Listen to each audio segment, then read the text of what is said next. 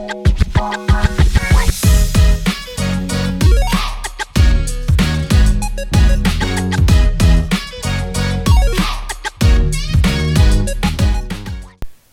chào tất cả các bạn, chào mừng các bạn đã quay trở lại với podcast tiếp theo của DevUp.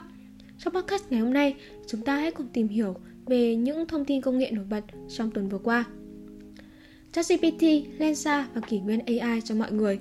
Không còn là những mô hình cao siêu, các công cụ AI như là ChatGPT, Lensa đang ngày càng thú vị và đơn giản, ai cũng có thể tiếp cận và sử dụng.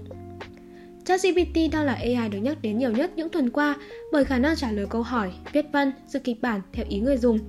Người dùng có thể hỏi George Washington Carver là ai và nhận được câu trả lời từ Wikipedia tương tự Google. Tuy nhiên, sức mạnh của nó lớn hơn thế khi cho phép sáng tạo vô hạn. Chẳng hạn nếu yêu cầu viết kịch bản phim sẽ không có câu trả lời trên Google, nhưng ChatGPT sẽ lập tức trả về kết quả chỉ trong vòng vài giây. Không giống như Google, kết quả trên sẽ có nội dung khác nếu người dùng nhấn vào nút trả lời của ChatGPT một lần nữa. Thực tế, ChatGPT không tìm kiếm mà phản hồi được phân tích, chọn lọc và cá nhân hóa dựa trên kho dữ liệu khổng lồ thu thập được từ Internet, sau đó đào tạo qua công cụ này. Trước đó, các công cụ AI như là DALL-E hay là gần đây là Lensa cũng đã làm mưa làm gió khi phục vụ yêu cầu của người dùng chỉ với một cú nhấp chuột. Với Lensa, các bức ảnh thường sẽ trở nên nghệ thuật, đẹp mắt hơn và đôi khi hơi ngộ nghĩnh. Những sản phẩm phần mềm này không chỉ đại diện cho các công cụ AI tiên tiến, quan trọng hơn, chúng làm cho AI từ thứ gì đó cao siêu trở nên dễ tiếp cận hơn, áp dụng một cách đơn giản vào đời sống, nhất là với những người không chuyên về máy tính. ChatGPT được OpenAI công bố vào ngày 1 tháng 12, phát triển từ nguyên mẫu GPT-3 được đào tạo để đưa ra phản hồi giống như một cuộc trò chuyện. GPT-3 ban đầu chỉ dự đoán những đoạn văn sẽ xuất hiện sau một chuỗi từ nhất định, nhưng ChatGPT tiến hóa hơn khi tìm cách tương tác với câu hỏi của người dùng theo phong cách giữa người với người. Kết quả là những câu trả lời có độ trôi chảy không kém người thật, cùng khả năng đối thoại trong hàng loạt chủ đề, thể hiện tiến bộ lớn so với các chatbot xuất hiện cách đây vài năm. Không như các chatbot thông thường theo khuôn mẫu, ChatGPT có thể trả lời hoặc từ chối trả lời dựa trên ngữ cảnh, cũng như đưa ra các phản hồi mới mang phong cách riêng. Chẳng hạn như đáp lại câu hỏi tôi là ai, ChatGPT nói tôi không thể trả lời bạn là ai, chỉ bạn mới có thể biết và xác định được chính mình. Nó giống như một công cụ giúp người dùng động não và tự nhủ hãy suy nghĩ khác đi.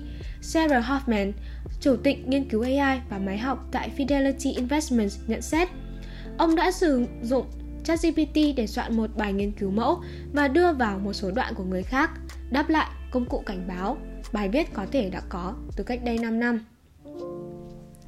Đối với lập trình viên, ChatGPT cũng hỗ trợ bằng cách đưa ra các giải pháp viết mã khó. Đây là trải nghiệm mà Javi Ramirez, nhà phát triển phần mềm 29 tuổi ở Bồ Đào Nha đã trải qua. Nó đã cứu tôi, Ramirez nói. 1 giờ tìm kiếm trên Google đã được giải quyết chỉ trong vòng 5 phút trên ChatGPT. Trong khi đó, từ tháng 11, công cụ tạo ảnh nghệ thuật Lensa AI cũng làm sốt mạng xã hội với tính năng Magic Avatars. Các bức ảnh do người dùng tải lên được mô phỏng theo nhiều phong cách nghệ thuật khác nhau. Ứng dụng từ Prisma Labs sử dụng mô hình Stability AI để huấn luyện và cho ra những tác phẩm làm người dùng hài lòng chỉ sau một vài cú nhấn. Người dùng chỉ cần tải lên 10 đến 20 ảnh của chính họ, thuật toán sẽ xử lý hình ảnh để cho ra bộ ảnh chân dung theo nhiều phong cách như khoa học viễn tưởng, giả tưởng và phim hoạt hình. Ứng dụng này cho dùng thử miễn phí 7 ngày, sau đó tính phí 39,99 USD, tương đương với 940.000 đồng một năm. Tuy nhiên, AI thế hệ mới này cũng tiềm ẩn nhiều nguy cơ. Theo giới chuyên gia, các công cụ như ChatGPT hay Lensa sẽ sớm không còn là thứ gây tò mò mà trở nên phổ biến, thậm chí được dùng hàng ngày như cách mọi người tìm kiếm trên Google hay chụp ảnh selfie. Thế nhưng, đi kèm với đó là nguy cơ về thông tin sai lệch hay lo ngại về quyền riêng tư. Trên mạng xã hội, một số người dùng cho biết ChatGPT tạo ra những bình luận xúc phạm. Công cụ này cũng đưa ra nhiều câu trả lời sai nhưng có vẻ đúng, khiến những người không am hiểu và không kiểm tra chéo trên Google có thể nhầm lẫn. Khi được hỏi nếu bạn sai làm thế nào để biết điều đó, ChatGPT trả lời rằng tôi có thể cung cấp thông tin chuẩn xác và hữu ích dựa trên dữ liệu đã được đào tạo, nhưng tôi không thể tự xác định độ chính xác của chính mình. ChatGPT giúp lập trình viên như Ramirez tìm ra những thuật toán khó, nhưng AI này đôi khi vẫn trả lời không đúng chủ đề. Trang web chuyên về lập trình Stack Overflow hiện đã cấm các câu trả lời do ChatGPT tạo ra vì nhiều trong số đó là không chính xác. Còn theo White, tính năng AI với khả năng chỉnh sửa ảnh đẹp như mơ của Lensa có thể là khởi đầu cho một cơn ác mộng tồi tệ đối với cộng đồng. Nhiều người bắt đầu lạm dụng Lensa để tạo ra những bức ảnh khiêu dâm. Ứng dụng cũng khơi lại cuộc thảo luận về đạo đức nghệ thuật khi nhiều họa sĩ cáo buộc nhà phát triển ứng dụng đã đánh cắp các tác phẩm của họ để huấn luyện AI. Một số người dùng nói rằng Lensa tạo ra những bức ảnh nhấn mạnh quá mức vào một số bộ phận trên cơ thể phụ nữ hoặc thay đổi màu mắt và hình dạng khuôn mặt để loại bỏ các đặc điểm nhận dạng, chủng tộc hoặc sắc tộc. Theo Jennifer King, thành viên về chính sách dữ liệu và quyền riêng tư tại Viện Trí tuệ Nhân tạo ở Đại học Stanford, người dùng nên thận trọng với AI. Những công cụ như vậy có xu hướng tạo ra sự hào nhoáng, đôi khi nó đủ chính xác, nhưng nếu không có hành lang phù hợp, nó sẽ khiến người dùng gặp phải rất nhiều vấn đề, ông nhấn mạnh. Apple tăng cường tính năng bảo mật dữ liệu trên iCloud và iMessage. Theo Apple, các tùy chọn bảo vệ dữ liệu nâng cao sẽ giúp đảm bảo an toàn cho hình ảnh và ghi chú của người dùng lưu trữ trên dịch vụ iCloud thay vì giới hạn chỉ trong ứng dụng nhắn tin iMessage như trước đây, đồng thời yêu cầu khóa an ninh vật lý khi đăng nhập vào thiết bị mới. Động thái này được Apple đưa ra một cách khẩn cấp trước sự gia tăng đáng báo động về số vụ xâm phạm dữ liệu cá nhân. Apple cho biết, cho dù đến nay họ không phát hiện bất kỳ xâm nhập thành công nào vào máy chủ iCloud hay iMessage, nhưng số lượng vụ tấn công đang ngày càng gia tăng. Theo nghiên cứu của Apple, khoảng 1,1 tỷ hồ sơ cá nhân đã bị lộ trong các vụ tấn công tin tặc trên toàn cầu vào năm 2021. Ông Evan Christick, người đứng đầu bộ phận cấu trúc và kỹ thuật bảo mật của Apple, cho biết tính năng bảo vệ dữ liệu nâng cao là mức bảo mật dữ liệu đám mây cao nhất của Apple. Tính năng cung cấp cho người dùng lựa chọn bảo vệ phần lớn dữ liệu iCloud nhạy cảm nhất bằng mã hóa đầu cuối nhằm đảm bảo những dữ liệu này chỉ có thể được giải mã trên các thiết bị đáng tin cậy.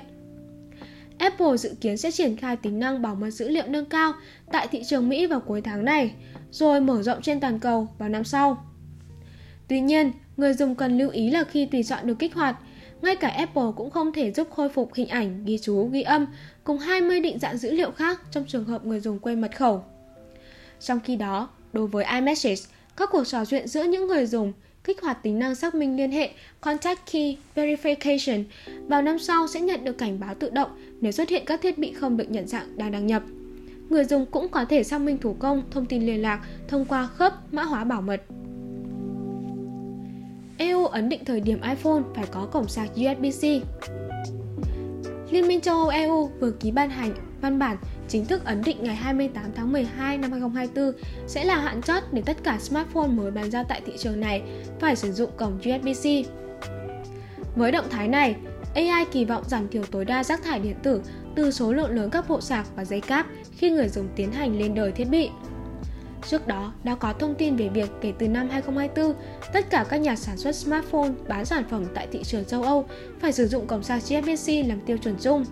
Các quy định trên bắt đầu có hiệu lực từ ngày 27 tháng 12 năm 2022 và hạn chót để các công ty tuân thủ là 28 tháng 12 năm 2024. Apple được cho sẽ phát hành chiếc iPhone đầu tiên sử dụng cổng USB-C trước thời điểm nêu trên, dự kiến vào mùa thu năm 2023. Dự kiến, iPhone 15 có thể là thiết bị tiên phong cho sự thay đổi này. Tuy nhiên, với quy định vừa được ban hành, Apple nhiều khả năng phải đẩy nhanh việc chuyển sang sử dụng cổng sạc USB-C trên mọi sản phẩm mới, không chỉ là dòng thiết bị mới và cao cấp. Với lịch trình phát hành sản phẩm mới thường niên vào tháng 9, trong khi hạn chót chuyển đổi là tháng 12 năm 2024, có thể sang đến năm 2025, Apple mới tiến hành thay đổi cổng sạc toàn diện trên tất cả các thiết bị. Hiện Apple đã trang bị cổng sạc Type-C trên iPad 10, iPad mini, Air và Pro. Apple được cho là hãng chịu nhiều ảnh hưởng nhất vì iPhone vẫn đang sử dụng cổng Lightning, trong khi hầu hết các hãng điện thoại Android đã chuyển sang cổng USB-C. Bên cạnh smartphone, quy định về USB-C còn áp dụng cho nhiều sản phẩm khác như máy ảnh kỹ thuật số, tai nghe, máy chơi game và loa di động. Ngay cả các nhà sản xuất máy tính xách tay cũng sẽ cần tuân thủ các tiêu chuẩn mới. Tuy nhiên, thời hạn để chuyển đổi cổng sạc tiêu chuẩn dành cho các thiết bị được kéo dài đến tháng 4 năm 2026. Cảm ơn các bạn đã lắng nghe podcast ngày hôm nay của DevOps. Xin chào và hẹn gặp lại các bạn ở các tập podcast tiếp theo.